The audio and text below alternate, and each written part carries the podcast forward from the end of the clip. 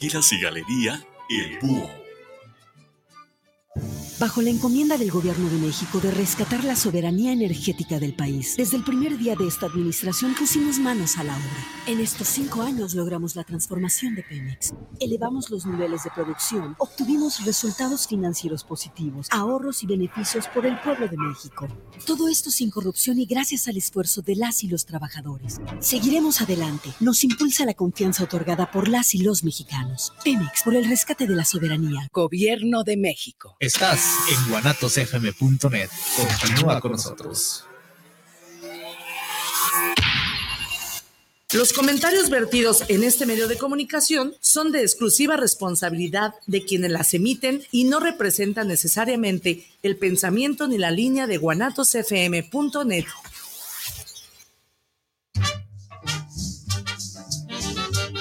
dicho que te falta un tornillo y tú sientes que le falta un tornillo al mundo? Bienvenido a tu programa El Tornillo Filosófico, donde lo que nos sobran ¡Son tornillos!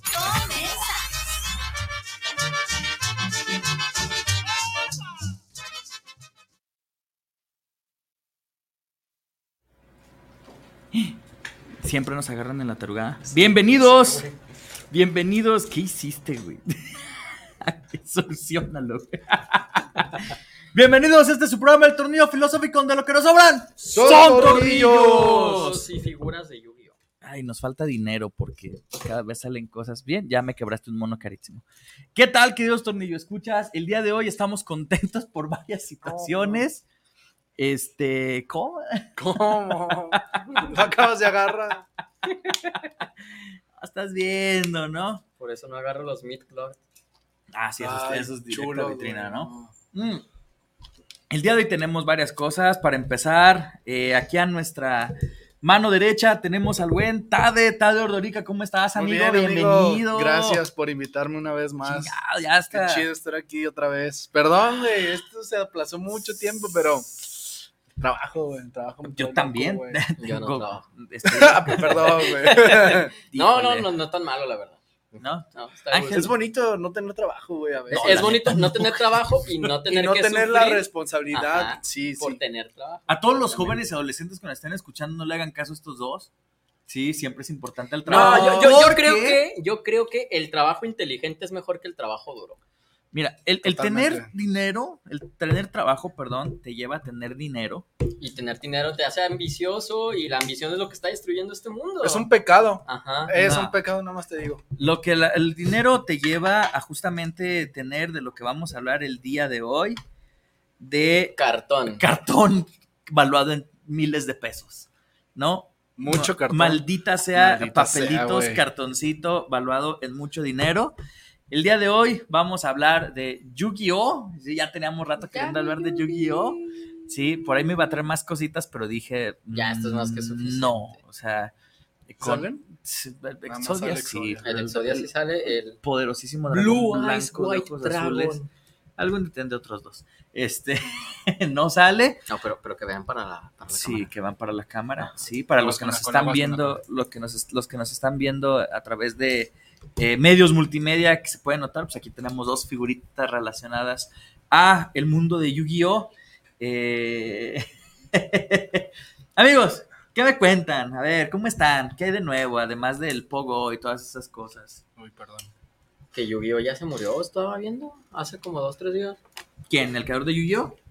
No, el juego y la franquicia como tal estaba viendo.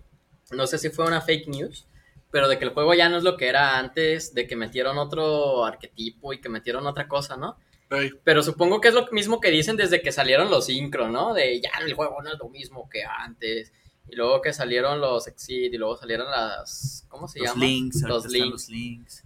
El, el nuevo de qué es entonces, es lo que no he visto. No, es que estamos hablando de que es como la quinta generación de reglas. ¿no? No, para, para quienes no sepan, Yu-Gi-Oh es un juego de cartas tradicional. Es el típico juego de cartas donde yo tengo un monstruo y lo potencio, o eso es lo que se supone que era. Y a través de los años ha ido mejorando eh, en cuanto al juego.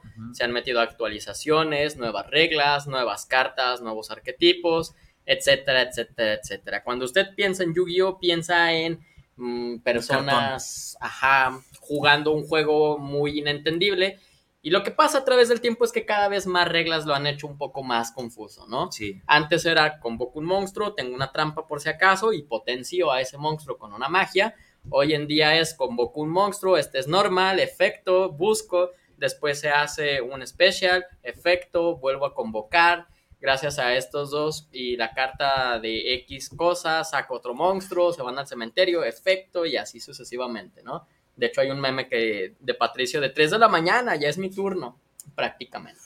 Bueno, eh, sí hablamos de, toda esta situación de, de las cartitas, ¿no? Que a lo mejor muchos que están como pegando a los 30 años recordarán que a principios de los 2000, sí, hace ya casi 20 Mucho tiempo años, ya. sí, más de 20 años, maldita sea. Como 25, ¿no? ¿De cuándo fue que salió el anime? de- Del 99 en Japón, si mal no recuerdo. Bueno, Yo eh, casi tiene la misma edad que yo. sí, sí, sí, ya estamos en una situación este, complicada. ¿Qué edad tienes? 25. Cinco.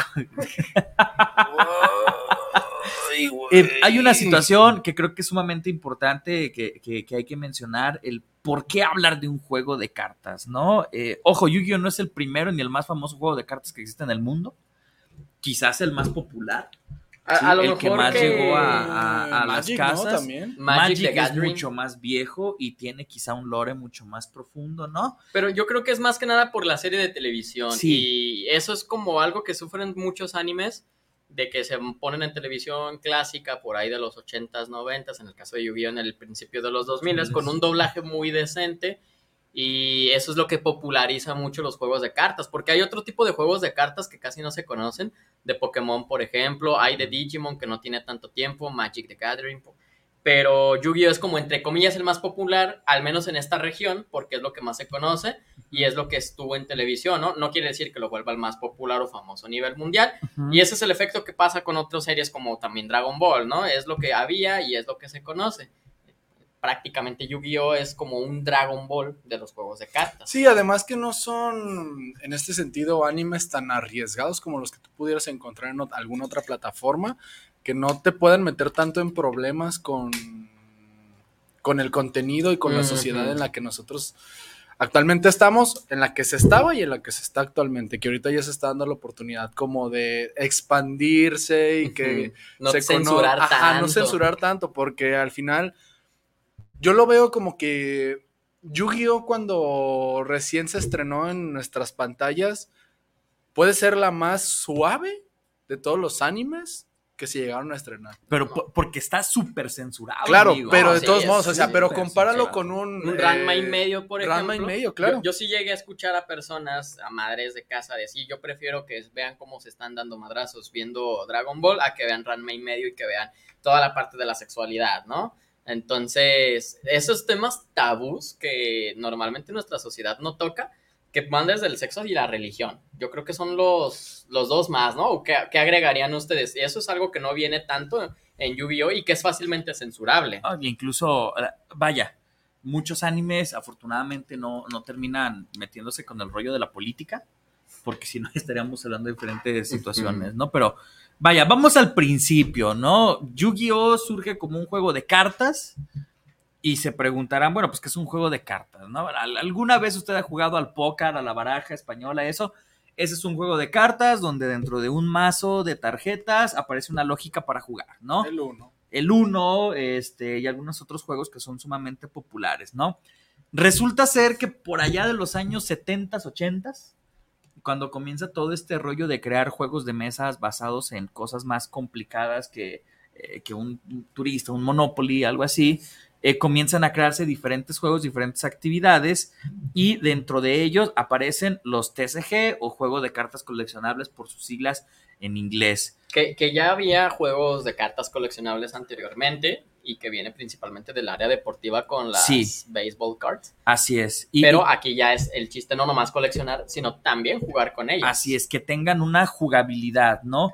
Y de ahí comienza a, a partir de las tarjetas de béisbol, de fútbol americano, básquetbol, sobre todo de deportes eh, de tradición norteamericana, comienza el rollo de decir, ¿cómo es posible que un cuadrito de cartón, sí, pueda ser valuado en miles de dólares? No sé si Isra tenga algún dato de cuáles son las tarjetas más caras de béisbol, ¿no? Porque deben de ser eh, hay unos precios que son exorbitantes, ¿no? Eh, En el top 10 hay como 5 Charizards y 5 cartas de béisbol, más o menos. Ajá, o sea, y, y nos damos cuenta que de repente dices, bueno, eh, ¿cómo nos vamos a hacer de esas cartas, no? Al, al tener una lógica que es jugable, pues puedes comenzar a comprar una baraja que ya viene semi-armada para que comiences a jugar con otra persona, o también viene como el santo grial, que en la actualidad en TikTok eso es lo más contenido que, que hay, ¿no? Que me ha tocado ver, sobres donde tú los abres y estás buscando cartas raras, cartas únicas, anteriormente porque tuvieran un efecto extraño y ahora porque son eh, cartas con arte coleccionable donde te aparece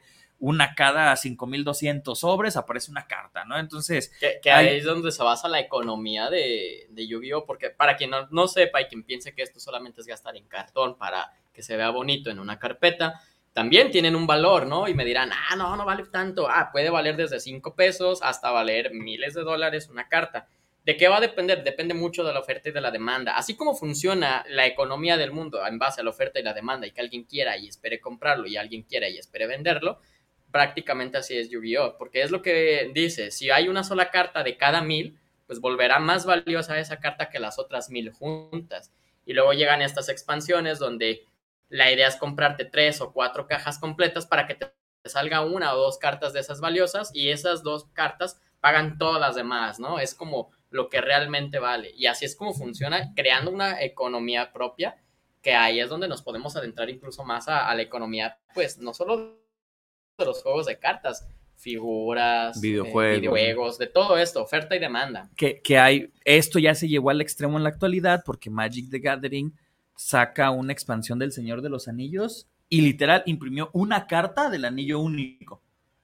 Entonces solamente se hizo una carta, ya la encontraron en un sobre, ¿no? Y actualmente la están val- va- validando en dos millones de dólares, ¿no? Entonces la persona que se encontró esa carta, ese pedacito de cartón eh, impres- impreso con, con papel eh, foil, pues ya tiene en su bolsillo una carta de 2 millones de dólares y vale 2 millones de dólares porque hay una organización que se dedica a gradear las cartas, o sea, eh, sellarlas al vacío, que las evalúa y está en una calidad de 8. Entonces, si ¿Ocho de estuvieran 10? eh, 8 de 10, si estuviera en una calidad de 10, estamos hablando de que esa carta única costaría alrededor de 4 o 5 millones de dólares, ¿no? Entonces, eh, vaya, sí hay una lógica económica detrás de todo ello. Ah, Yo conozco personas que viven del Yu-Gi-Oh! y es cuando dices, ¿hacia dónde me dirigí en mi vida en la adolescencia, no? Y, y es explotar necesidades, o sea, desde el ámbito psicológico, a final de cuentas, es explotar una necesidad. ¿Quién tiene la necesidad de gastar en algo así, no? Nadie. Nadie tiene la necesidad. Sin embargo, de repente hay cosas a las cuales nosotros ya tenemos un enganche que puede ser inconsciente, un enganche emocional, ya sea por nostalgia, ya sea por gusto, ya sea por placer inclusive, ¿se vale? Pero tenemos ya de repente esa necesidad de yo quiero tener eso. ¿Para qué? No vas a jugar con él, pero yo lo quiero tener. Quiero que se vea bonito, quiero saber que es parte de mí. Ahora, un acierto, bueno, ahorita voy a eso. ah, antes quiero preguntarles, ¿jugaron Yugi? Sí. Sí. Sí. Todavía en el Duel Masters. ¿Duel Links? No, el Duel Masters, el que está para compu, Switch y Xbox. Muy bonito. Ok, tú llegaste a jugar de recién que salió. De recién que salió, eh, todavía me tocó la, en Play 2 o Play 1 y en cartas físicas sí. Pero como todo niño que no tenía ni idea, ya- De la economía me tocó, familiar. no, no, antes de eso, antes de eso que me tocó hasta inventar las propias reglas de, de mi Mm. propio juego. Cuando con- comprar las cartas en japonés, que claro, la así de que idea de no tenía ni idea de kanjis, qué ¿no? era esto, sí, claro. Y, te basabas en la serie y la serie Sí, no tiene reglas tampoco, ¿no? Soldado de piedra, Y luego la con mi, luna. con mi buen amigo Yugi que se inventaba reglas de donde... Ajá. Ahora fusioné a, a mi cementerio mamut con tu dragón y pues se pudrió porque el mío es un hueso. Sí, o sea, son cosas que, que eh, a mí me tocó a los 10, 11 años, creo, por ahí. Y pues sí fue esa parte de, de llevar mis cartitas a la primaria, fue en la primaria, todavía me acuerdo, y quedarme todo el recreo, toda la salida hasta las 3, 4 de la tarde, en la casa de, de mi amigo el pollo, a que... Saludos al pollo. Saludos Saludos al al pollo, pollo. ya padre de familia, dos hijas. ¿Cómo lo hiciste? Yo me, aquí estoy. Hablando de Yugi, hablando de Yugi. Sí, o sea, en la casa de- de- de mi amigo el pollo, tres, cuatro horas y inventando reglas, cambiándolas y nadie ganaba porque, pues, ¿cómo? De los eternos. ¿no? Exacto, de los eternos y, y éramos 10 personas esperando turno para competir contra fulanito y contra sutanito, porque la baraja de fulanito tenía el mago oscuro, porque tenía una carta que salió en la, en la caricatura. Ahora, a- a- yo tengo una historia tristísima de Yu-Gi-Oh! O sea, como casi toda mi vida, ¿no? Es una historia tristísima. yo recuerdo, yo, Una yo- raya más al tigre. yo no tenía el menor conocimiento, no tenía ningún conocimiento referente a los juegos de cartas. Ok. Sí, jamás yo había visto Magic the Gathering, jamás yo había visto, eh, quizá en algún momento llegué a ver alguna tarjeta de béisbol, de fútbol americano por ahí, ¿no? Pero resulta ser que un día una prima que tenía una situación económica mucho más amplia y estable, me invita a una fiesta a su colegio, no a una escuela, a un colegio, ¿no? Entonces resulta ser que uno de sus compañeritos traía las cartas de Yu-Gi-Oh! Ok. Y para mí fue así como de, ¿qué es eso? Y me dice, ¿qué tú no ves la caricatura? Y yo así como, de, ¿en qué canal la pasan? Me dice, en el fulano de tal, y yo así como que niño con televisión abierta, así como de, no, ah, es que estas cartas son de esa caricatura. Y me las enseña y para mí fue así como de, wow, yo quiero de eso, ¿no? Y de repente le digo, oye, ¿dónde las compraste?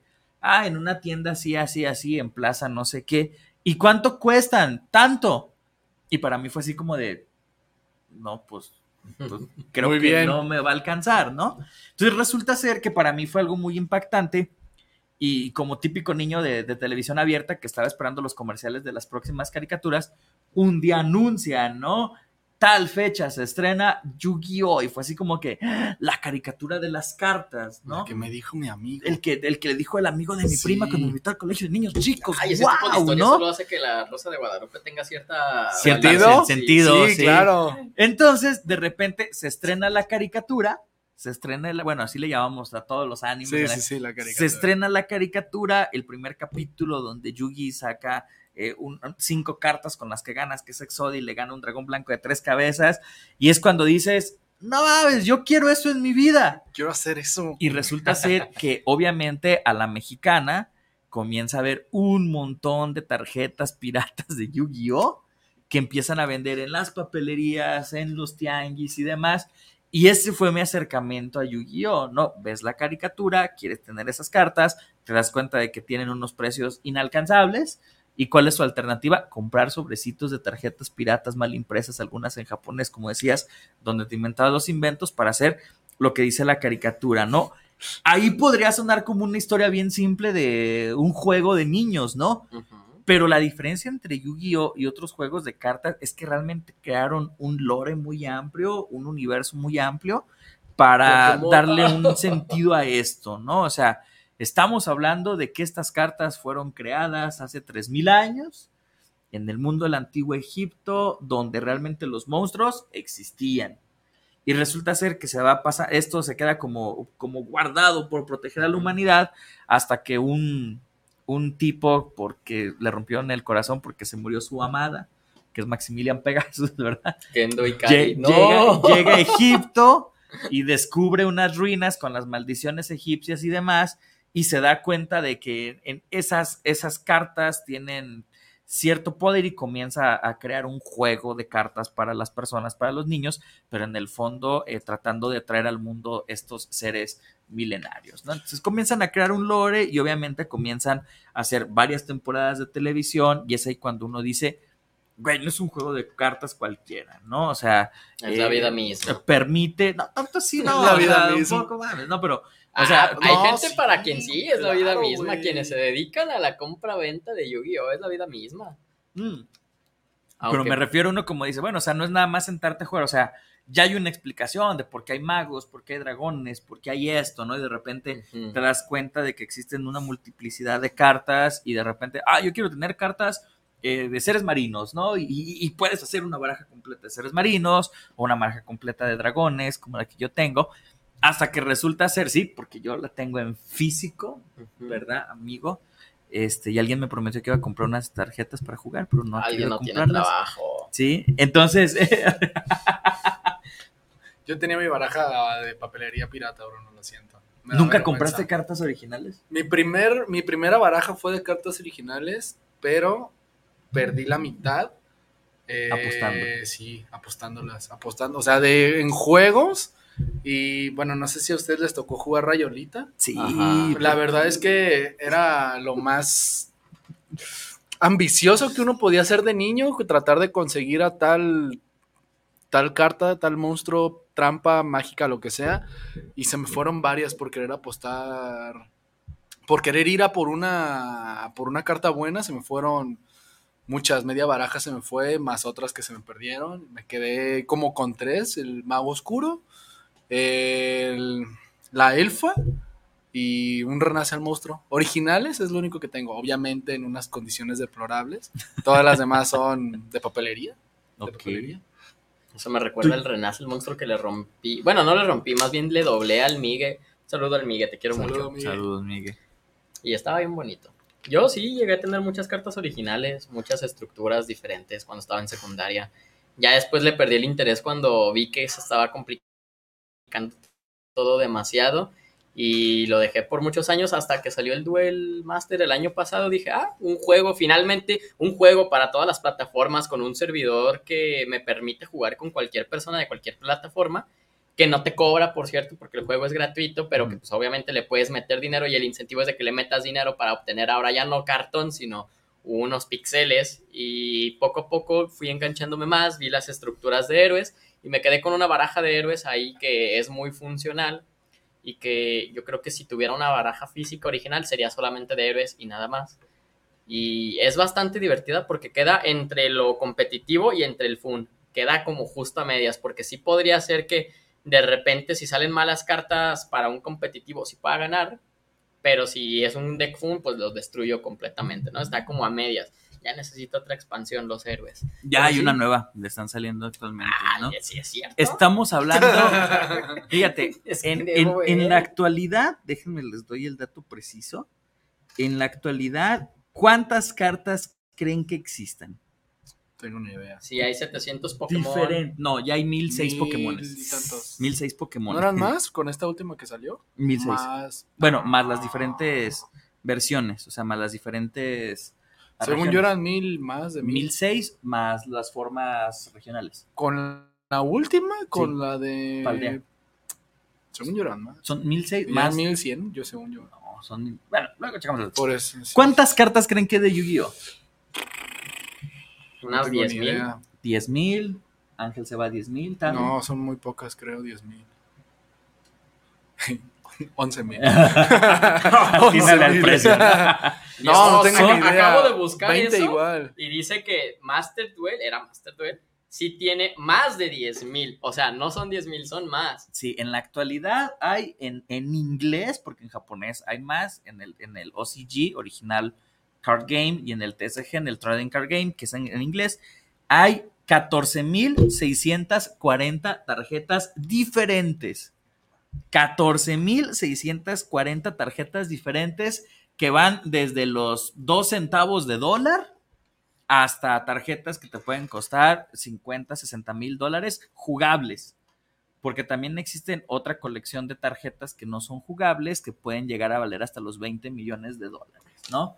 Entonces, si usted se pregunta eh, en qué invierte la humanidad, la economía y a lo que le damos valor a las cosas, que es como la parte crítica, sí, hay personas que están dispuestas a pagar cantidades obscenas de dinero por un cuadrito de papel. Sí, y Sí, en muchas, su momento muchas lo hizo. personas como que no lo dimensionan, como que, Que lo ven tan simple. ajá. Fíjate, es, a- es- es un con- hobby, ¿no? O sea, Ahorita con la compra de Activision Blizzard, gratis Xbox, lo logramos. no logramos nada. Pero con esta compra que se hizo de parte y los de... dueños de Xbox es este ser, ¿no? No, vieran cómo están llorando los Sony's. Pero a ver, el caso es de que se hace una compra de Microsoft, la empresa dueña de Xbox, ¿no? De una compañía de videojuegos. La compra más grande de ese sector de videojuegos, ¿no? No la más grande de la historia, solo de videojuegos. Y son 69 mil millones de dólares lo que costó esa compra. Yo estaba pensando, como ¿Cómo esto se acaba de, de hacer hace como dos, tres días, se aprobó la, la última, ¿no? Entonces me quedé pensando, ¿cuántas vidas necesitaría para gastarme 69 mil millones de dólares? Porque aparte de eso, el director Bobby Kotick de Activision Blizzard se va a salir, problemas, shalala, shalala, se le va a dar una, un pago incentivo de 180 millones de dólares por salirse de la empresa o herirse, ya son temas más políticos que otra cosa. Y esa compra de videojuegos, que debería de ser algo sencillo y simple, se convirtió en un cambio a nivel mundial de forma política. Entonces, las cosas a veces no son tan simples y me volví a quedar pensando, a ver, si yo tuviera 69 mil pesos, ya es una, un buen dinero para hacer algo. Un enganche por una casa. Un- ajá, o incluso un carro, carro. un- una muy buena moto. Luego, 69 mil dólares, eso ya es una casa, tal cual, Sí. sin problemas. Y una buena casa. Y una casa buena. de más de un, un millón carrito. de pesos. Un, un carrito a lo mejor, sí. Ahora, 69. Ahora, un millón de dólares me lo quedé pensando. Eso ya son varias casas y es Un casi. millón de. Es que te fuiste ya muy Ajá. rápido, Escalate. Es de un millón de pesos. No, ya o sea, te puedes hacer de. con, con un millón de dólares. Ahora imagínate 69 mil millones. O sea, en proporción, un millón de dólares te alcanza para 20 casas, porque un millón de dólares son aproximadamente 20 millones de pesos. Dejémoslo en 17 porque ya bajó. Gracias a. ah, no voy a decir 17 quién. casas. Sí, 17 casas con las cuales Yo creo que con vivir. 69 mil millones de dólares Tranquila, podríamos claro. comprar sin ningún problema Argentina y no nos gastamos ni la mitad. De hecho, estas Con cantidades... todo y argentinos. es- esas cantidades hablan de pagar deudas externas de otras regiones, ¿no? Entonces, el rollo de esto es justamente el cómo le damos valor económico a las cosas, ¿no? Al- algo tan sencillo como una carta. Un pedacito de cartón E- este que si Exodia- se te bueno, es que ¿Cu- la- ¿Cuánto puede costar este Exodia? ¿Cuánto? Véanlo, tornilla, escuchas. Quiero que Así, vean el valor de este Exodia a través de los gestos. no, de mi mentor. no voy a hablar de No, mis no finanzas puedes, No, económicas. no, voy, no vamos a decir cuánto cuesta este Exodia, pero quiero que vean la cara de mi mentor, el cómo lo estoy agarrando, Tengo mucho el, miedo. el cómo lo estoy ¿Por qué? analizando, el claro. cómo de repente ¿Por qué puede caer. le pegaste las cadenas, güey? ¿Por qué? O sea, vean el valor que tiene este Exodia, independiente del valor económico que puede llegar a tener el personaje como tal, el valor emocional que le está metiendo aquí el mentor, el, el valor no tangible, el valor subjetivo. Solo vean esa expresión. Y los que están en redes así como de no te entiendo. Ajá. Sí, así como de- A, a quienes nos estén escuchando desde otros medios que no tienen video tal cual, está poniendo ahí una cara de pocos amigos, más. Entonces, ¿Cómo crees? A- Ahí es donde ustedes deben de ver el valor que le estamos dando a un objeto, a una pieza que pues no debería de tener tanto valor. Es que las cosas tienen valor en por lo menos dos sentidos, ¿no? Uno, el sentido económico, que es cuánto vale adquirir el objeto. ¿Cu- ¿Cuánto habrá costado Sí. hacerlo? Hablamos de materiales, ahora sí, no del valor de que se vendió. Tan mal, es súper baratísimo, o sea. ¿Qué- yo- ¿De yo qué creo está hecho? que ¿Esto es plástico? Es plástico de la más básica calidad, ¿no? Yo creo que el que lleva más ganancia ahí es el diseñador. El que diseña el producto es el que más ganancia tiene. Más bien, el que crea el producto, que es al final de cuentas el que se le pagan las regalías. Luego el que lo diseña, porque al final de esto, estos son líneas de producción que te ejerce 5 mil de estos en un día. No hay que irnos tan lejos. Un, ¿no? un saludo a mi compa el Juan, el Yuger. Eh, él es restaurador Ujú, y él trabaja para iglesias. ujú. te piden un Cristo, él lo hace, o sea, él es el artesano tal cual, él y Ujú. su papá, y hacen diferentes tipos de cosas. Sí me ha llegado a platicar, hay materiales que son caros por la calidad de la madera, etcétera, etcétera, etcétera, pero no se compara con lo caro que te puede salir el comprar ya la pieza hecha. Sí, claro. Tres, cuatro, cinco veces el valor. ¿Por qué? Si es el mismo material y hasta te quedaste tú con material porque te sobró, pues porque le estamos metiendo aquí la mano de obra, ¿no? Ujú. Y eso es lo que normalmente cuesta. Imagínense la mano de obra de esto. Claro, podemos comprar el plástico suficiente, comprar la pintura, tener más o menos el diseño, pero al final de cuentas no es exactamente igual. No, no es una artesanía, es un producto hecho en serie por completo, donde, Ujú. insisto, yo creo que salen 5 mil de esos por día. O sea, y, o sea, ese es el valor económico, ¿no?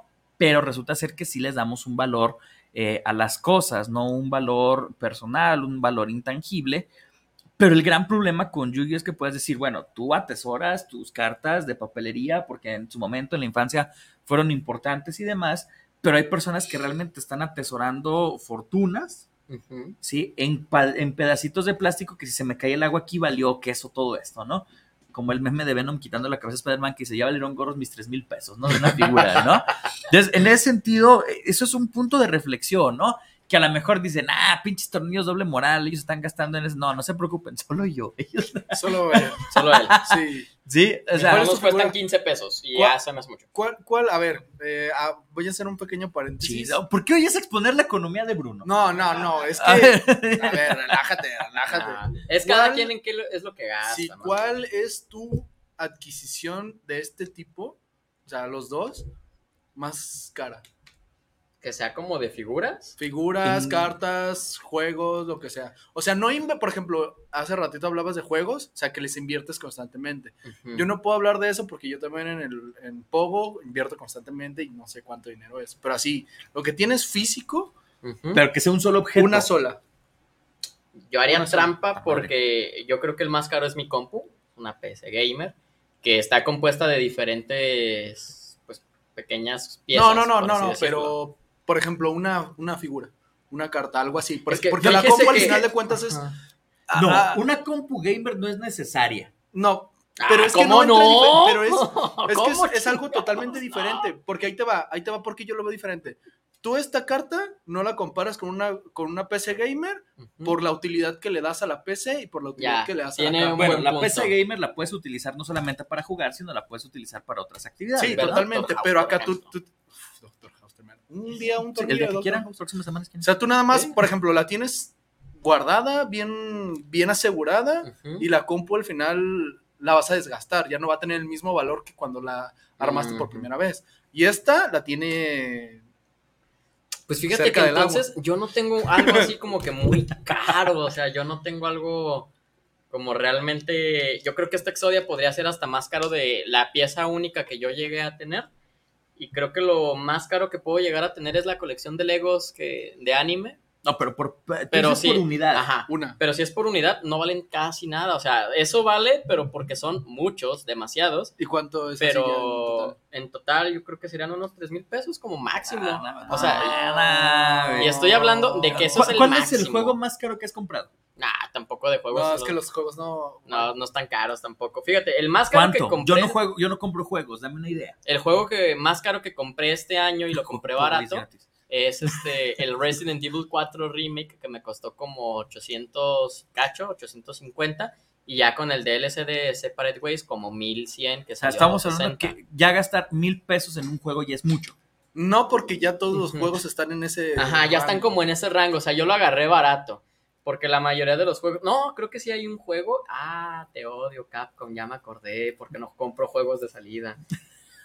2012, Resident Evil 6. Ajá. Me gasté como unos 1800 en ese juego en ese entonces. Y Y, es lo más caro. 2200. 1800. 1800 en en 2012. en 2012, porque salió el juego, salió con una expansión de mapas, una expansión de modos de juego, y salió aparte con la película de Resident Evil Vendetta, que era para promocionar, y aparte fue en preventa. Entonces, yo creo que eso es lo que realmente hizo, porque en ese entonces los juegos estaban como en 1200, en promedio, Ok. No, Entonces, no hablamos están 1500 pesos un juego. 1500. más o menos.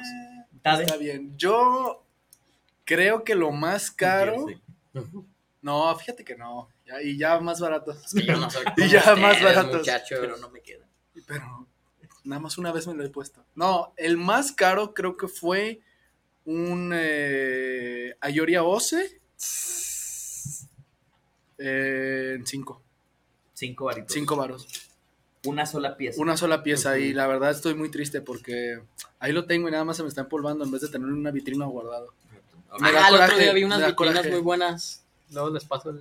Porque está ese y próximamente, algún día, Ayoria Midcloud EX, el chido, el chido, el chido, que está como en 6, o el No, no están tan caros ya. Iki, ¿cómo no? Están en O el. Iki Ose con la B4, ese es el más carito que he visto como en 8. No, es que ya si hablamos de Sensei, ya son unos precios bien exorbitantes. No, no sé dónde estén cotizando, pero por ejemplo, un Hades nuevo vale 3,200 pesos. tan barato. 6,200, perdón, Ah. 6,200. Ah, Pero porque es la super edición de lujo. O sea, Ok. un, una Yora OCD debe andar en los 2,300 pesos a lo mucho. Y todavía tengo ganas de Ayoria Soul of Gold. Ese se me hace tanto. La armadura divina. Sí, uff. Te los puedo conseguir todos, pero. Bueno, bueno, vas tú. Sí, yo, yo, No, el mentor cada semana. Cinco Ayoria. No es cierto, Ayoria güey. 12. Claro Ustedes no. no. lo han visto, ni estoy yo tampoco para contarlo. Pero yo creo que podría mantener a una familia completa. Mira, yo lo más caro que llegué uy, a comprar, Uy. Hasta Uy, dos. Uy, uy. lo más caro que llegué a comprar en su momento, ojo, en un momento, deja de desarmar mi exodia, es que yo maldita nada más lo veo y sea. también me duele. Yo así. Déjalo ahí. Ya está, pues.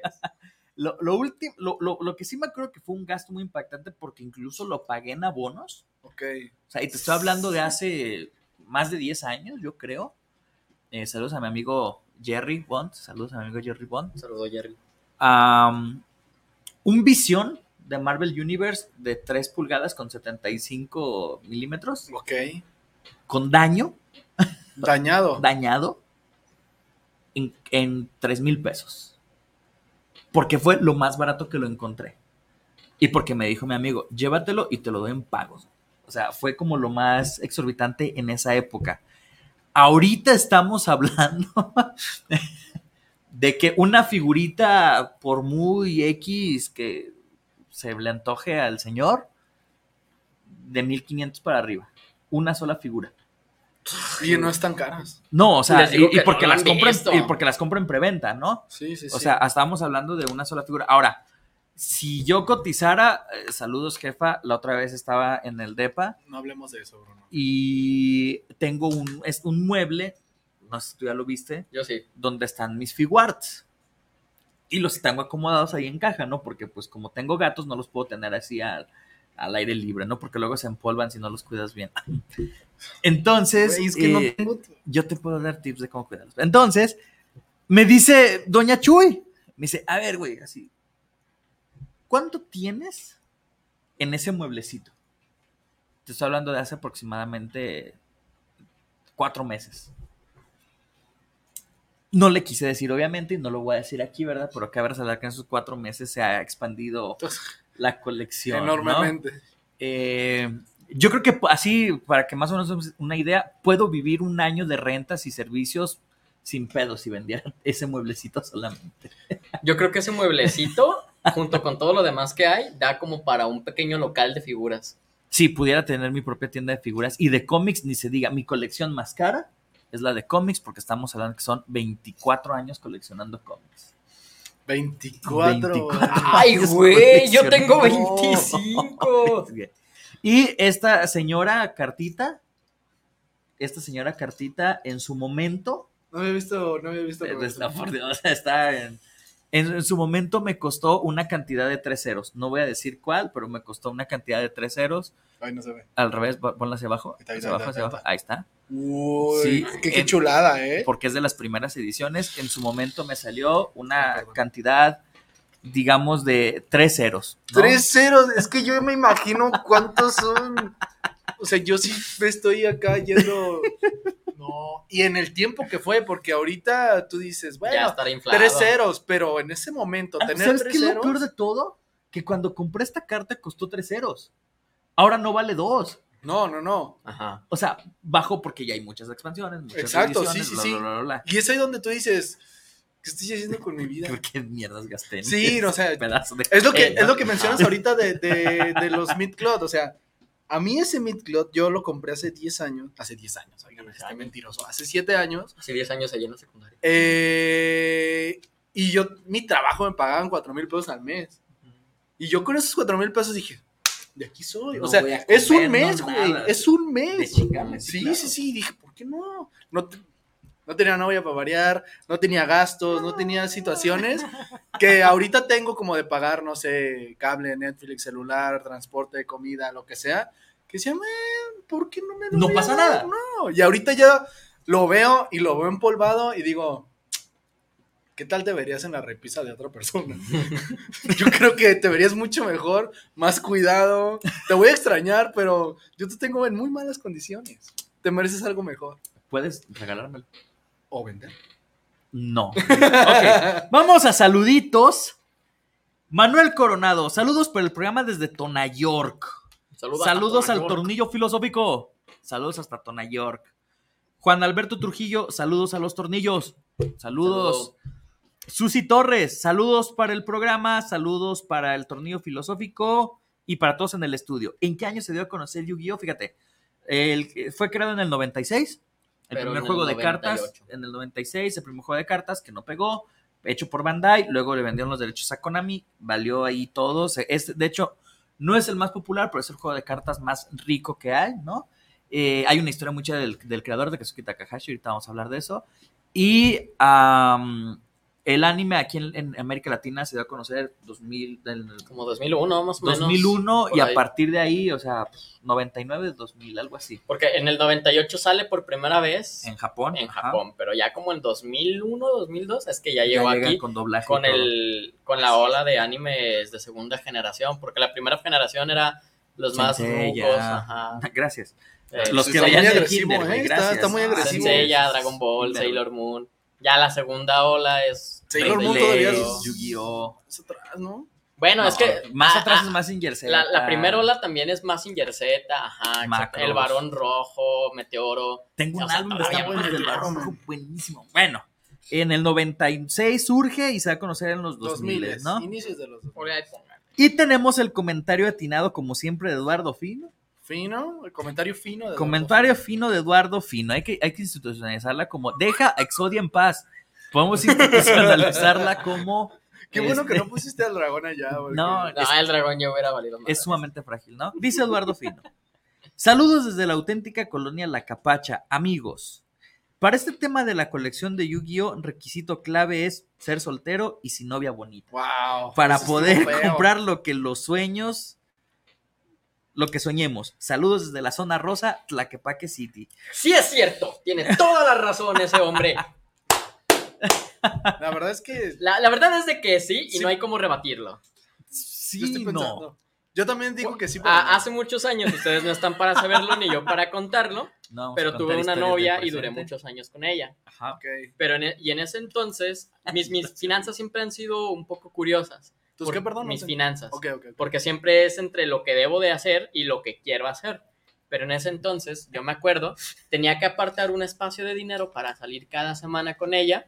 Y ya luego llegó la equidad entre los dos. Y no, pues yo pago. Y yo, ah, está bien, ¿no? Pero terminábamos gastando lo, no sé, si poníamos que 200, 300, 500 pesos, no lo gastábamos. Entonces ya era como, entre comillas, un presupuesto para salir. Y era presupuestado, algo que no estuviera en el presupuesto. Oye, me invitaron a tal lugar, ¿vamos? Ah, pues vamos, ¿no?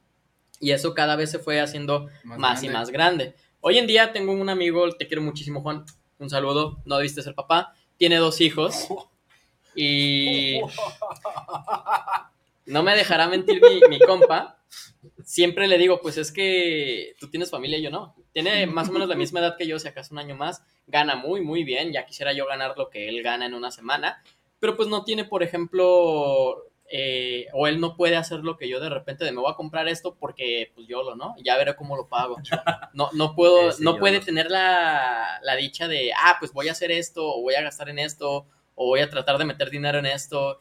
¿Por qué? Porque él ya tiene la responsabilidad y él es muy responsable y y es lo que más le admiro, que sus dos hijos y a su esposa los tiene muy bien. Les digo, gana bastante dinero, me gustaría ganar esa cantidad de dinero y les compra de lo mejor. Es un buen padre de familia y lo quiero mucho, pero yo no me veo ¿Un año menor o un año un año mayor? más grande que Ok, yo ok, ok. y también tiene pues muchísima experiencia en áreas en las que yo no tengo en los trabajos. Pero cuando lo veo a él, ¿Lo ves triste? lo veo, nah, está feliz, eh, él ya aceptó, ya, ya es resiliente. Pero cuando lo veo sí digo, yo no me veo así, yo no me veo teniendo que levantarme en la mañana a ir a un trabajo que a lo mejor me guste o no me guste, pero que independientemente de si me gusta o no me gusta, tenga que hacerlo. Y ahí es bien donde viene el tengo que hacerlo, debo de hacerlo, es mi responsabilidad. A mí me encanta levantarme en las mañanas y saber, claro que sí, hay un mínimo de cosas que debo de hacer para sobrevivir como individuo, pero no estoy obligado a ir más allá de ese mínimo. O sea, de mí no dependen otros tres mínimos. Y yo creo que ese comentario de Eduardo es clave, es fundamental. Si quieren algo por ustedes mismos, si quieren tener la capacidad de gastar el dinero en lo que ustedes quieran, que me voy a comprar una compu, que voy a comprarme una figura, que voy a pedir 100 legos diferentes, creo que lo mejor sería no tener la responsabilidad, ¿no? Y todos tenemos cierta responsabilidad, a final de cuentas, pagar el agua, pagar el internet, pagar la luz, pagar Star Plus, algo así, ¿no? Pero mientras tú hagas lo que te toca y no te agarres de algo más, yo creo que se puede vivir muy bien. Mira. A ver, Bruno, porque yo te veo con ansias. Yo te veo... No, no, no. Simplemente es como de. Es que Eduardo Fina tiene razón. Sí, es que sí, pero sí, no. sí. Quizás en lo virgen Mira, no, pero. sí hay, sí hay forma de hacerlo, ¿no? Eh, sí hay forma. Depende. Les consta. les Es que, consta. mira, antes de, antes, antes de que empieces, amigo, yo sí, yo estoy de acuerdo con eso, eso que acabas de mencionar antes de que empieces con todo lo demás. Defiéndeme. Y, y es ahí donde, y ahí es donde, donde, por ejemplo, yo le voy a tirar tirria al amigo de, al amigo Juan, porque digo, o sea, entiendo la, la, la parte de la responsabilidad de una familia, hijos y lo que sea, pero ahí entra entonces tu responsabilidad contigo mismo, con tu ser. O sea, si estás dando lo más de ti para otras personas, tres personas, cuatro personas, las personas que sean, ¿y dónde te estás dejando? Yo así lo veo, ¿dónde te estás dejando a ti como individuo? De que, ok, quizá a lo mejor es una, una barbaridad el pagar cinco mil pesos por una H figura que nada más vas a tener empolvando, pero ¿por qué no? Pero es que por- es algo que tú quieres. Claro, o sea, al final de cuentas es tu necesidad como individuo, o sea, bien lo dijo Maslow. Está dentro de las pirámides de la necesidad, está dentro de la pirámide de las necesidades. Su- tu, tu autorrealización. Claro, o sea, es la parte en la que tú necesitas tal o cual cosa. Quizás para ti es lo más, yo, yo y para que más lo se personas no lo desactualizó en es. esa parte, porque, por ejemplo, para mí, en este momento de mi vida, mi autorrealización conlleva cierta seguridad, eh, se podría decir, ¿no? Buscar la forma de la tener un transporte para mí, tener una casa incluso donde, como dicen... Pero por ejemplo, muerto. en, en- en la Pero parte eso puede de- cambiar. Pero en el, en, el, en el contexto de tu amigo, en el contexto de tu amigo Juan, o sea, si tú contemplas que ya las demás necesidades están totalmente cubiertas y adicional estás cubriendo las de otras personas, Ah, no, sí, sí. te, sí. te falta la punta. le, te fa- a él sí la le falta punta un chingo la y- punta, y yo siempre se lo digo. Amigo, amigo. Yo, yo- Pero- yo voy a hacer mención a algo desde la experiencia. Nah. Porque me he dedicado Yo quise con- salvarte, ¿eh? Te No, estás, no, estás no, a punto no, de hundir. no, no, a ver, no, Yo no. quise salvarte, te estás a punto de hundir. Ahí va. Ten cuidado con lo que dices, No, amigo. siempre tengo cuidado.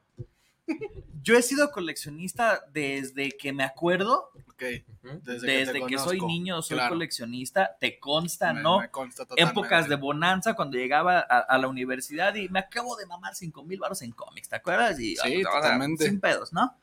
También te tocó vivirlo a ti. Y también me ha tocado seguir siendo coleccionista en situaciones donde no ha habido tanta solvencia económica o donde los cambios contextuales han sido radicales, ¿no? ¿Cuál es el punto? El tipo de coleccionista que quiera ser. Si quieres ser un coleccionista que tenga todas las cosas de primer nivel, las cosas premium, una colección muy pasada de lanza, eh, claro que vas a tener que dejar de hacer muchas co- cosas, ¿no? Eh, pero si quieres tener una colección, ejemplo, ¿no? A lo mejor te dice, güey, yo quiero seguir coleccionando las cartitas piratas de Yu-Gi-Oh! ¿no? Y cuando de repente voy a una papelería y veo que hay sobrecitos, digo, "Ah, me puedo comprar tres sobrecitos ¿Por qué no? y no hay pedo, las atesoro, ¿no? O sea, Legos Botleg, ¿no? O sea, a mí me llama la atención tener en mi cuarto una repisa con Legos Botleg, no hay bronca. ¿Cuál es el asunto? Y se los platico. Una vez, como coleccionistas, intentamos hacer un club de figuras de Marvel Universe aquí en Guadalajara. Porque sí éramos varios coleccionistas aquí en Guadalajara que le metíamos con toda la colección, ¿no? O sea, eh, también saludos a mi amigo Rama Reola, que él sí tenía la oportunidad de ir a la, a Comic Con y de repente era de, vatos, estoy en la Comic Con, que va a querer el paquete exclusivo, ¿no? Yo, yo, pues el tal, próximo sábado me lo pagan, así. Pues no había bronca, ¿no? O sea, trabajábamos para eso, ¿no? Pero, Hasta que llegó el cisma de que de repente era de que me voy a poner a competir a ver quién tiene la colección más perrona, a ver quién gasta más lana y por gastar más lana tener la colección más perrona, más acomodada, soy más fregón. Entonces ahí se rompió esa estructura, ¿no? Sin embargo, creo que sí existe manera sí existe manera de que nosotros podamos seguir coleccionando con, sin la familia. Lo está en tu caso, yo lo viví, este, y, y de ciertas maneras lo hemos vivido todos, ¿no? El problema de esto es que efectivamente, si quieres tener una colección que se expanda a, a manos llenas, pues no necesitas tener ningún tipo de responsabilidad más que tú mismo, ¿no? Dedicarte a esta autorrealización. Pues que mejor, ¿no? Sí, claro, pero a lo mejor Es él dice, ventaja, claro. no, o sea, es una ventaja, más a lo mejor no es el ideal de muchas personas. Y, y es que eso es a lo que voy también. ¿Qué quiere cada quien en su vida? Ah, Porque se vale que alguien me llegue y me diga, la neta, yo quiero tener familia, tener, no sé, una esposa malvibrosa, dos hijos por ahí más o menos y un Golden Retriever, ¿no? Y apostarle a un partido político específico. O sea, Azul. se vale, ¿por qué? Puso bien persona. Un partido azul. ¿verdad? No, es que es el estereotipo, nada más no puede ser el partido, pero hay gente que quiere eso y me, me ha tocado ver gente de manera genuina. Fíjate, yo conocí a a una chica que si quiere formar una familia y todo eso bonito, ya escarbando un poquito dentro de por qué, pues trae unas carencias afectivas de la infancia que quiere cubrir, que no estuvieron para ella, familias disfuncionales, y digo, qué bonito que ella quiera formar todo lo que no tuvo, ¿no? Qué bonito que ella quiera suplir todo a lo mejor el maltrato que sufrió y todo ese sufrimiento de la infancia a través de hacer las cosas bien para ella. Quizás deberíamos preguntarnos si el coleccionismo no está tratando igual de suplir ciertas carencias Totalmente. afectivas. Por Totalmente. supuesto, o sea, todo lo que no tuve en mi infancia por X o Y razón, ahora lo estoy supliendo en mi vida adulta, ¿no? Exactamente. Y hay gente que por eso quiere una familia o que quiere llena de vitrines con monos. Ajá, o que Sí, quiere no. monos, por ejemplo. Y es totalmente válido. O sea, al final Sí, de cuentas, sí, sí. Tú, como, tú como ser humano estás tratando de, de llenar, satisfacer esa parte que no tuviste o que ahora conscientemente sabes que lo estás haciendo, porque muchas personas lo hacen de forma inconsciente y se van por el lado de la, de la familia, así como de, ok, no lo tuve y tal, y lo voy a hacer, pero ya conscientemente dices, bueno, ok, eh, en mi infancia tuve estas carencias, tuve, no tuve esto, ahora puedo dar, Puedo sí, dármelo a mí mismo. puedo dármelo a mí sin necesidad de esperarlo Sin a alguien más. más. Claro. Pero Ahora- ahí entra una pregunta que, que yo tengo y que es parte de, esto de Maslow, de la autorrealización. Si yo estoy comprando X producto o estoy teniendo X situación para cubrir conscientemente X necesidad que pude haber tenido, eso significa entonces que nuestro contexto es el que nos moldea y no nosotros nos moldeamos. ¿Por qué? Porque si yo no tuve juguetes y hoy en día quiero tener esos juguetes y específicamente de un arquetipo específico, ¿no? O de una serie o algo, entonces están hablando más mis necesidades, no estamos siendo víctimas de la voluntad como diría Schopenhauer, estamos siendo víctimas del placer del hedonismo puro y duro Siempre. que estamos disfrazando de autorrealización. Ahora, yo prefiero tener un montón de monos a traer un niño al mundo a que tenga más carencias. A que no tenga monos. Exacto, o sea, la neta, o sea, eh, eh, eh, son esas situaciones que de repente pones una balanza. Ahora, planteo historias rápidas, pero primero un saludo de Dorian. Dorian dice, felicidades por el programa, excelente tema, saludos Ángel, Artonio Mayor, y un gustazo de ver a Tadeo nuevamente. Bendiciones y abrazos de parte de Madre y Dorian, y te pide su... ¿Cómo? Ahí está. Saludos. Dorian. Saludos, madre. Eh, ahí les va. Yo, yo tengo dos, dos, dos ejemplos, ¿no? Eh, obviamente, pues sí, si yo le invierto lana a la colección, usted, creo que todo el mundo que me conoce lo sabe, ¿no? Desde que me conoce toda la vida.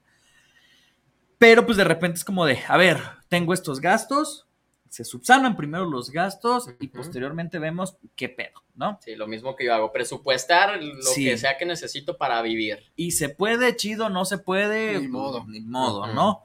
Sin embargo, por ahí tengo la historia de un amigo que no voy a decir quién ni de dónde ni de cuándo, que pues acá pues se comió la torta antes del recreo. No, amigo.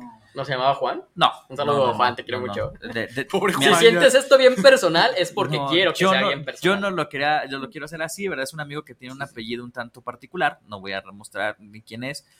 Eh, y de repente, pues, una ¿Eres? situación económica, pues no le permitía hacerse cargo de una familia. Ujú. Y de repente fue así como de alcanzamos para comprarle la leche al bebé. Ok, de que... Y le dice su pareja, fue leche de fórmula, ¿no? Le dice su pareja, lánzate por la leche al súper. Ajá. Y este güey llega al súper, pero no llega a comprar la leche porque resulta ser que acababa de salir un ómnibus de Marvel Comics con un montón de historias, bla, bla, bla. Ah, de los ómnibus viejitos. Sí, de los perrones que sí eran grandes, Sí, ¿no? hubiera hecho lo mismo. Entonces llega a su casa y le dice, le dice su pareja, ¿y la leche de la niña? Y le dice, compré esto. O sea, y le, y le dice, este, le dice, ¿cómo que compraste un pinche cómic en lugar de la leche de la bebé? Y su justificación era, pero es edición especial. O sea, ahí es cuando dices, a ver, a todos los que coleccionan, a los que quieren comenzar a coleccionar, creo que esa es como la polaridad sumamente negativa, ¿no?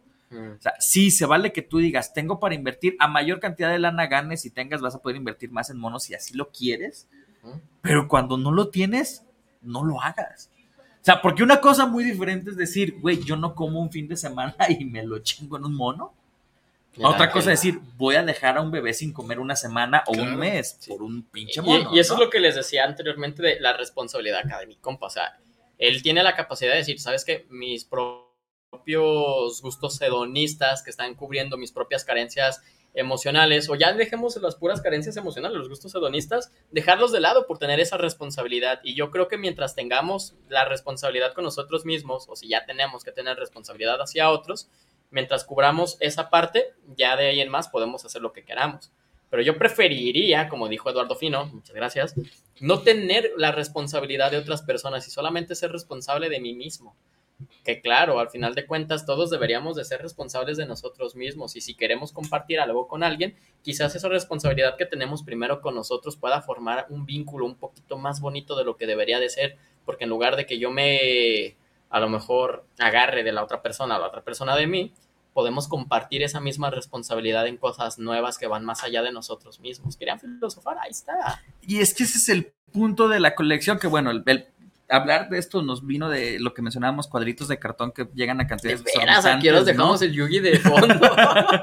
O sea, porque quizá es como de esos coleccionables más absurdos, ¿no? O sea, porque no deja de... Una vez me pasó una cosa muy triste. ¿Cuál es? A ver, ah, bueno, continúa y ahorita pregunto. Por ejemplo, decimos de la fragilidad de las cosas, ¿no? Porque mencionabas, bueno, una PC le puedes dar uso para el trabajo, el juego, lo que sea, pero pues un cartoncito, una vez me pasó que estaba en una situación económica muy lamentable, tenía para comprar un cómic, me fui al super, al super, porque en ese entonces lo compraba en un super, para comprar ese cómic y saliendo del super de repente es como que, güey, y mi cómic volteo y en un charco de agua, ¿no? O sea, Oh. es así como de, de esas experiencias que dices, güey, solamente le puede pasar a Bruno, ¿no? Entonces, eh, volvemos al punto de la fragilidad de las cosas, ¿no? A pesar de que sabemos que es algo frágil, porque, no sé, hace poquito que se encendió el departamento abajo del mío, o sea, sí me preocupé, obviamente, pero no por las figuras, ¿no? Primero pensé en los gatos, pues como que, no mames, mis gatos, ¿qué pedo?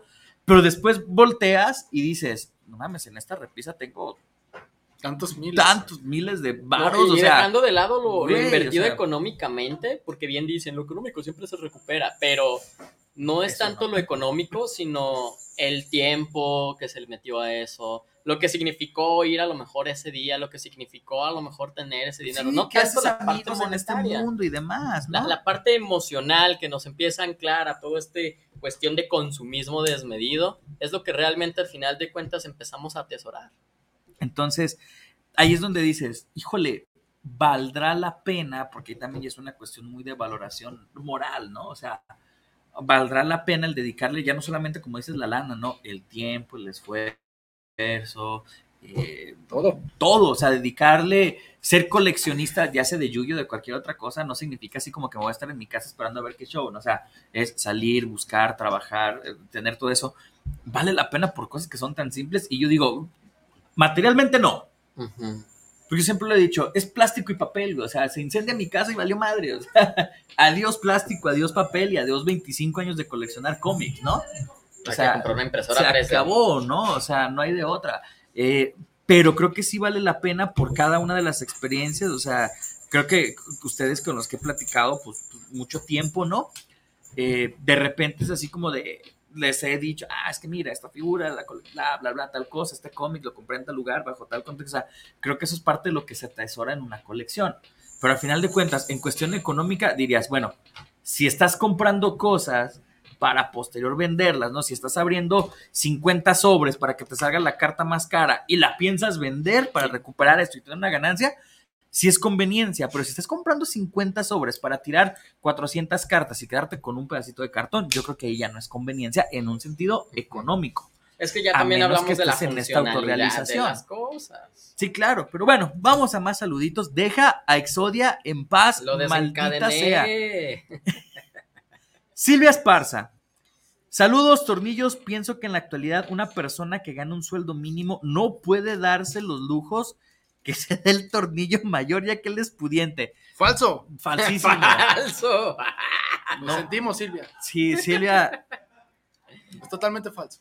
La imagen que ustedes No soy están pudiente, creando o es sea. un constructo subjetivo de Y lo que mire, hemos ¿cómo, dicho. cómo- cómo nos damos cuenta que no soy pudiente? Porque el día de hoy, gracias a mi amigo Paris Legas y a The Freak Fanatic Shirt, esta playera, sí, padrísima con la mirada de Lucifer, ¿no? Entonces, ahí síganlo en redes sociales, lo etiqueté en mi Facebook para que lo puedan seguir a Paris y a su marca The Freak Fantastic Shirt, que ya estuvo en la mole y en otros eventos super perrones, ¿no? Entonces, se pone todos los sábados en el cultural y en eventos ñoños. Así que pueden ir a visitar a Paris y le dice que viene el torneo filosófico. No le va a dar descuento ni nada, pero Le va a No, dar unas no gracias. no le va a pasar nada, pero pues él le dice, ah, vimos tu marca con Bruno en el tornillo, ¿verdad? Y capaz que luego se ¿no? Y, y ustedes no saben lo bonito que es tener perros, ¿no? una camisa personalizada. Sí, de JoJo's también. Entonces, eh, pues ahí está y dice, saludos tornillos, son a toda madre, ¿no? Pero bueno, gracias Silvia Esparza, pero no soy pudiente, ¿no? Realmente, De hecho, si, eh, si el mentor fuera pudiente, ni siquiera habría tornillo. Estaría por ahí, no sé. estaría ahorita en el Comic Rock Show cada fin de semana en México comprando, ¿no? Ojo, no es que uno sea pudiente, sino que uno dice, en vez de invertir a lo mejor en un viaje, en invertir a lo mejor en una ida a un restaurante, en una salida a un bar, se la prefiero invertir esa lana que puedo en esto, ¿no? Vamos a, vamos a trasladarlo a un, a un, a un contexto real, físico, tangible, como quieran poner. Una persona con un salario mínimo. Una persona con un salario mínimo. 1800 anda a la quincena. Imagínenlo. Ay, no. y está súper bien, ¿eh? Ese es el mínimo actual, 1800 a la quincena, sí, güey. 1008 a la quincena, imagínenselo. Esta persona no colecciona absolutamente nada. Pero es un trabajador que va. Honesto. Lo que tú no sabes es que colecciona estrés.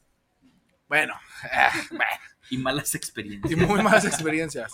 Al final, de la, al, al final de la semana, este trabajador del rubro que sea, como todos nosotros aquí humanos, llegamos a un punto donde el estrés nos rebasa, donde decimos, ya trabajé, me merezco tal o cual cosa, y esa tal o cual cosa se convierte en un líquido amarillo bastante delicioso, enlatado muchas veces, que no solamente... embotellado. O embotellado.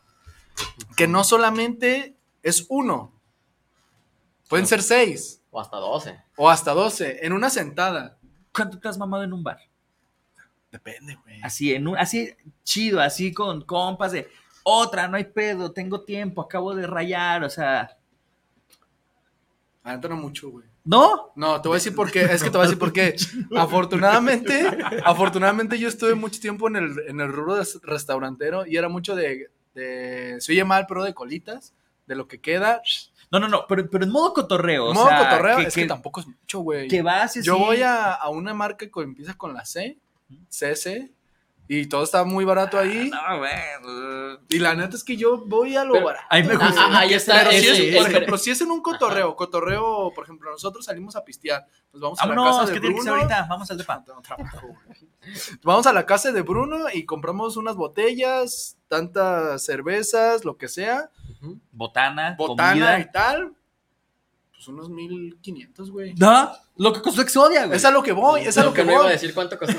Ah, perdón. Es, es que, es que es a lo que voy, güey. O sea, transfiéralo o pásenlo al contexto de una persona que sale de trabajar y se echa, un- echa unas chelas cada fin de semana. Y- Y, y el fin de el- semana son tres días. O sea, no son chelas de domingo, son chelas de viernes, sábado y domingo. Ahora, Ahí está el trasládalo, contexto. O sea, trasládalo a los maquillajes. Sí, para lo puede, que sí, las ya. personas más o menos lo puedan entender exactamente es así. Claro, o sea, Lo, lo que ustedes hacen, por ejemplo, entre comillas, la mayoría de las personas comunes de darse alguna lata, comprarse un make-up o lo que sea, pues nosotros a lo mejor lo hacemos con otras cosas distintas. sí, o sea, juego, y ahí está. es, es el traslada esos 1500 pesos, vamos a ponerle un promedio, trasládalo a lo que son eh, maquillajes, a lo que es ropa, a lo que son salidas, a lo que son Ujú. viajes, o sea, Cine, un tengo vi- exacto, hay yo gente tengo que un se amigo- mil baros en una ida al un, cine. un saludo, un Totalmente, hasta al neto, que vamos a ir a ver la película de Five Nights at Freddy's. Y él, por ejemplo, sale al cine cada semana. Entonces, una vez sí me puse a pensar cuánto, güey, se mama este güey. Pues por muy bajito, así, por muy pequeño mínimo lo de las entradas, los camiones, pero pues es que no hace el mínimo. Y es lo que tenemos que ponernos a pensar. O sea, a lo mejor yo no salgo tanto al cine, pero pues me compro ahí mis Legos Botlet. Pero a lo mejor no compro tanto eso. Y sí me compro un chingo de juegos que ya van como cuatro veces que los compro, ¿no? O de ropa, güey. todas las plataformas.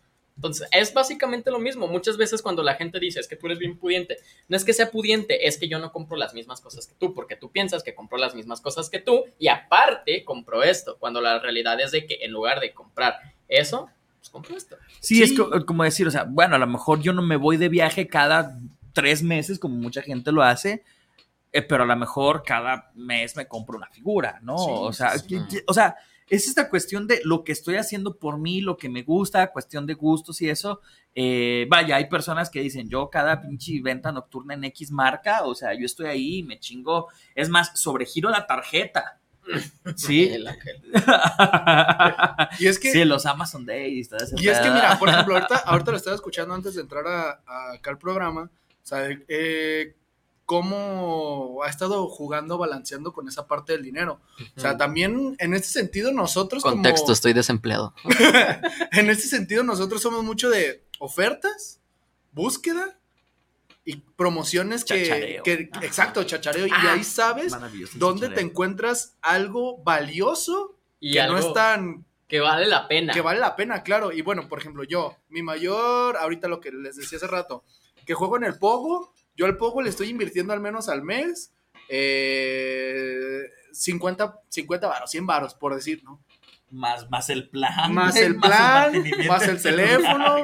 O sea, y son cositas que dices, güey, pero, suma. Pero aquí me tienes y estoy contento, feliz, sin novia, pero feliz. Y es divertido. sonó bien triste. No, güey, porque no lo... Mira, Oye, a ya de usar no, el meme de es sábado por la noche, no tengo novia, pero es una gaseosa de naranja. ¡oh, Como sí! Fry, sí. sí. Mira, Y, y lo que dice es muy cierto. El y otro esta cinta día. que vamos a reproducir.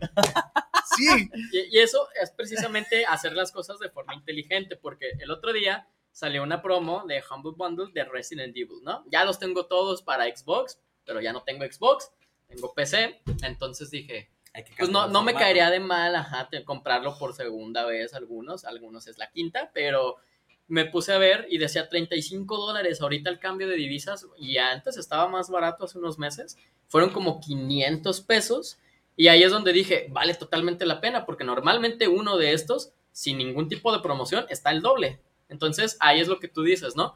Es una buena oferta, es una buena búsqueda. Entonces, ¿qué hice? Optimicé mejor eso. Me agarré Excel, puse los juegos que me gustaría tener, me empecé a revisar lo- la menor oferta que pudiera encontrar sin oferta.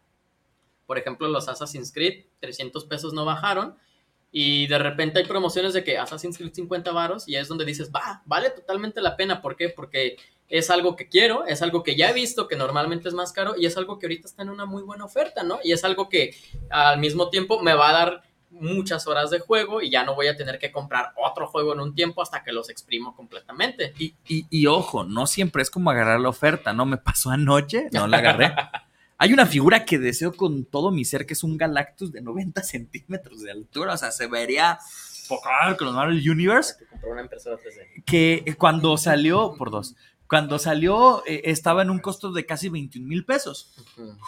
Y ayer en una página de internet me lo estaban vendiendo, en, en Facebook, en Marketplace, me lo estaban vendiendo en 13 mil 500.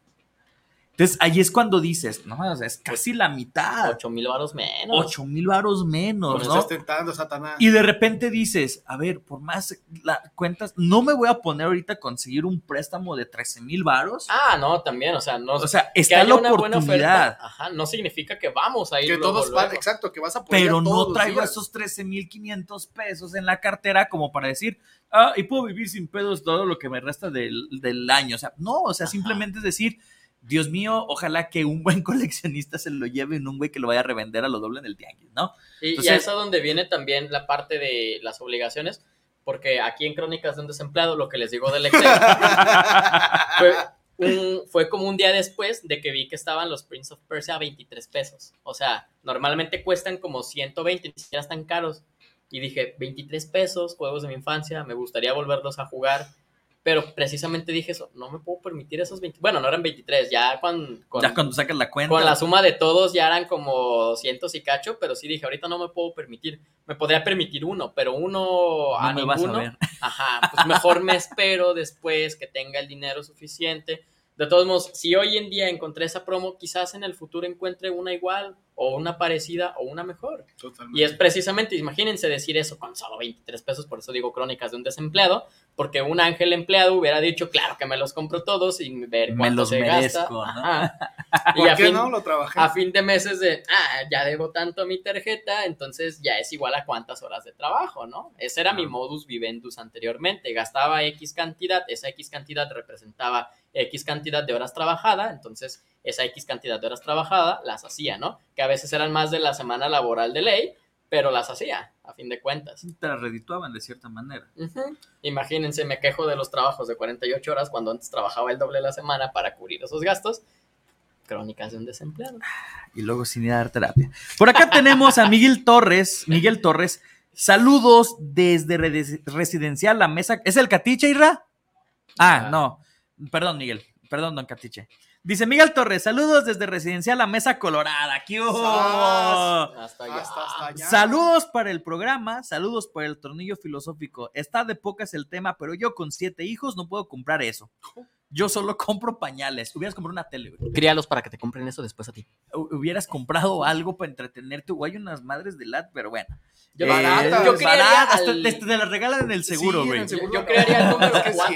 siete. Eh, en Es ese que yo soy el octavo, pero el, sí. el que él colecciona hijos, güey.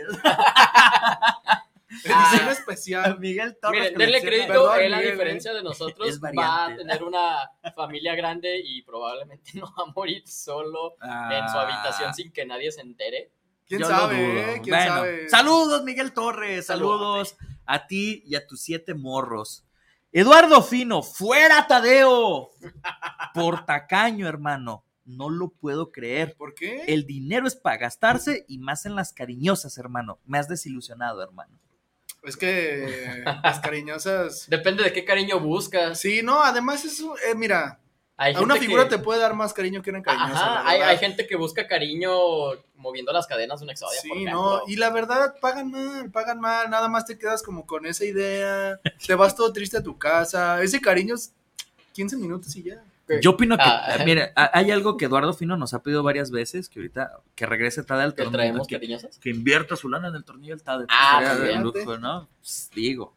Ah, había una frase que decía, si vas con las cariñosas, págales con un billete falso porque sus caricias son falsas. Son falsas, claro, totalmente, es falso Eduardo Fino todo eso, no te Ok, puedes saber, y uno con falta de... Un día hay que, cariño. un día... eh, de carencias afectivas, güey. Tenemos cartón, soledad y desempleo. Ajá. Imagínate el tipo de seres humanos que somos. Imagínate Bueno, el tipo de cariño que necesitamos y esas cariñosas no lo tienen.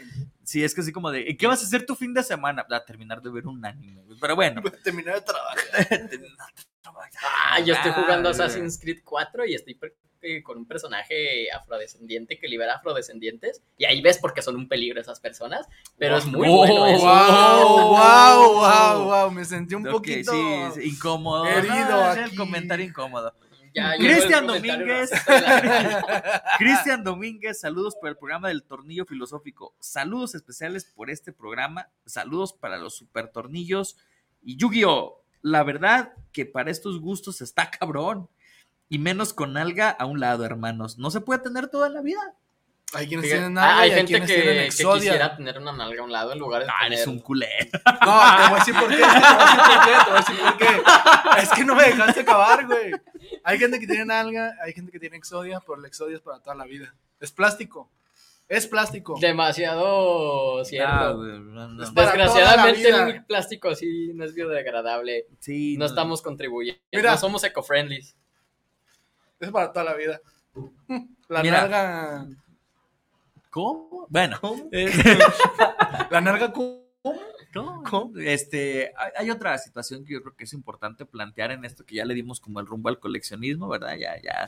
Luego les hablamos del lore de Yu-Gi-Oh, que yo traía preparadas varias cosas, nada más quiero mencionar, eh, el creador de Yu-Gi-Oh falleció siendo un héroe, Ah, sí, eh, Katsumi Takahashi el año pasado, sí, fue el año pasado, si Hace mal no dos recuerdo, no, el años, año pasado, sí. no, no sé. Se nos fue un héroe. ¿cu- ¿Cuánto te clases en? ¿Hace un año? Hace como dos años. Ah, entonces hace como dos años.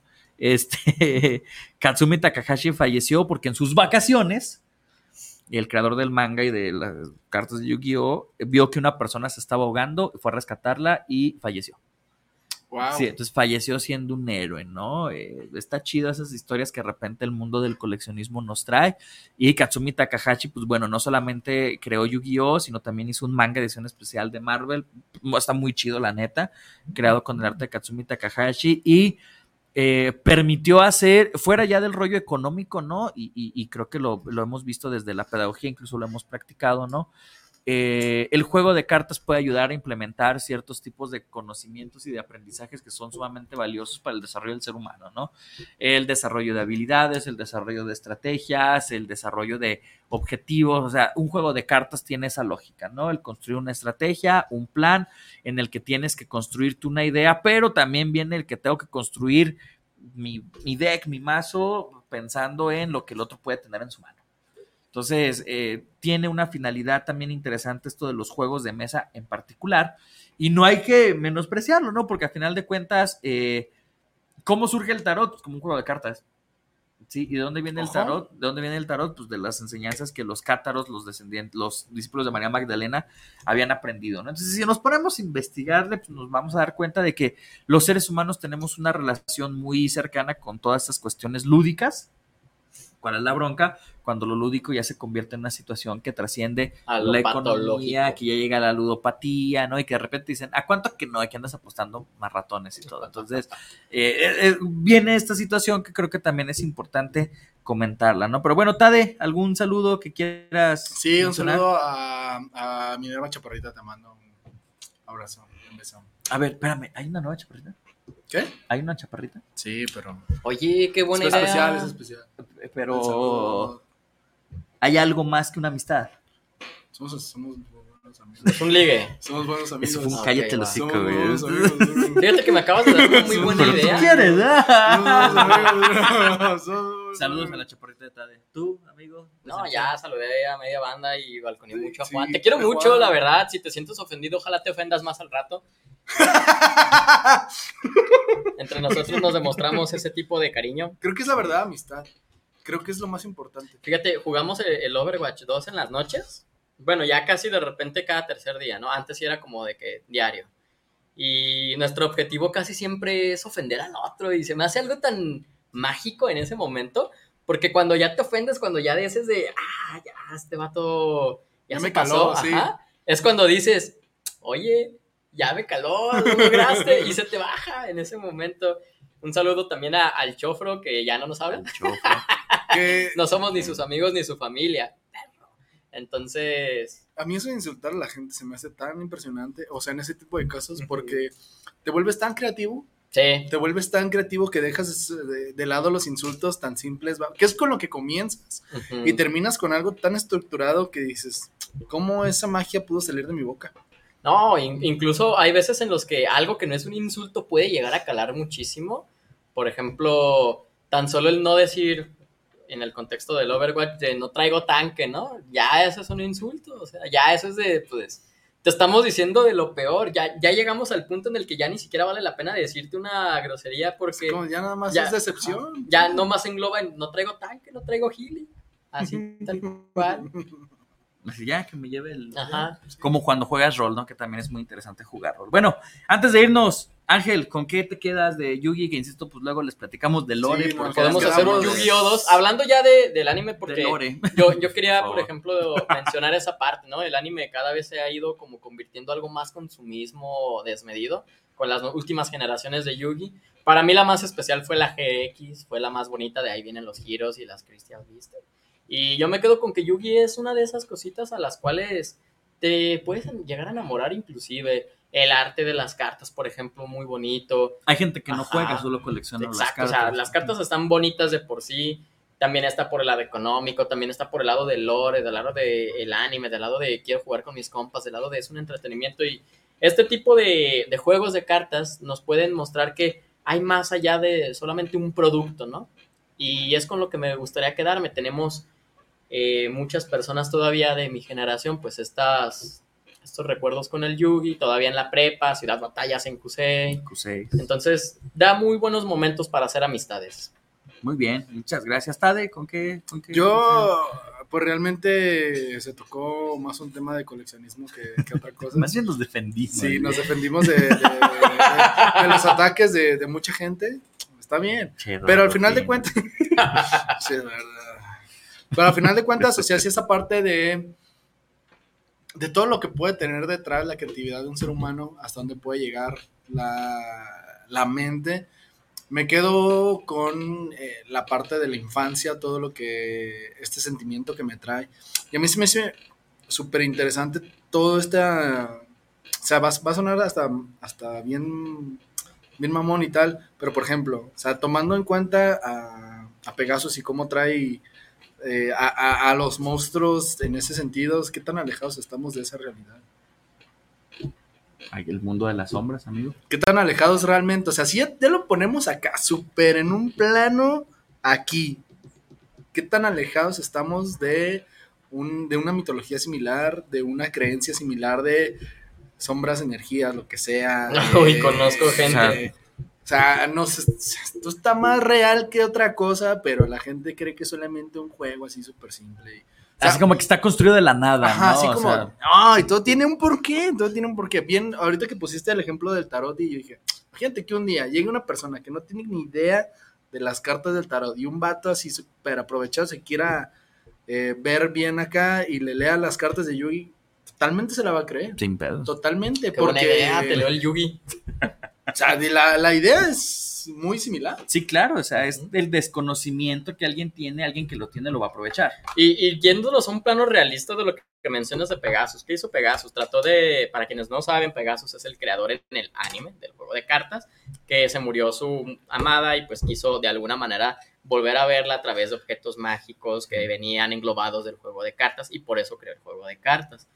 Pero ese sentimiento de quiero volver a ver a alguien, quiero volver a hacer algo, quiero volver a sentir, eso es lo más real que te puede transmitir inclusive Pegasus, dejándonos el lado de la fantasía, del juego de cartas. ¿Cuántas personas no hay en el mundo tratando de regresar, tratando de sentir otra vez, tratando de volver a ese momento, aprovechándose de cosas que están ocurriendo, a lo mejor tratando de crear cosas nuevas, a lo mejor tratando de compartir?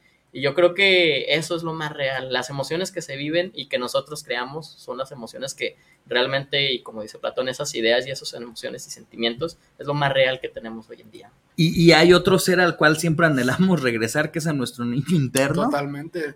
Y que algunas personas, en vez de llenarlo, lo ignoran. Y hay otras personas que lo llenamos con plástico y papel, ¿no? Entonces. Microplásticos en creo, la estómago. creo, creo que es importante comenzar a darle el lugar y, y el, el- vaya, el, el- respeto si alguien decide llenar esos vacíos con plástico, con papel, con alcohol, con, con lo que quieran, ¿no? Sí vayan a terapia, pero también pueden llenarlo de esa forma. O ambas, ¿no? Sí, ¿por qué no? ¿por qué no? Chingados, no, no pasa nada, tenemos tarjetitas. Entonces, este, pues nada, muchas gracias por escucharnos, como siempre. Ya hablaremos ahora sí de Lore, porque hay unas cosas bien interesantes, ¿no? Por ejemplo, las invocaciones especiales están basadas en fenómenos físicos y químicos. Entonces, eso está muy chido, o sea, también existe como mucho rollo de por medio, pero pues hoy nos agarró la nostalgia y nos empezaron a atacar desde sus casas, ¿verdad? Entonces, pues Yo, nos de- yo no fue desde mi casa, yo fue desde aquí. Sí, o sea, desde sus casas bien fáciles, ¿verdad? Sí, a ver, vengan aquí a argumentar. Pues bueno, gracias, gracias a nuestra casa que es Guanatos FM. Hoy nos fuimos a corte, nos fuimos así De largo. como Bambi, ¿no? Este, muchas gracias y nos vemos la próxima semana en este su programa, El Tornillo Filosófico, donde lo que nos sobran ¡Son son tornillos! tornillos. Y nos falta la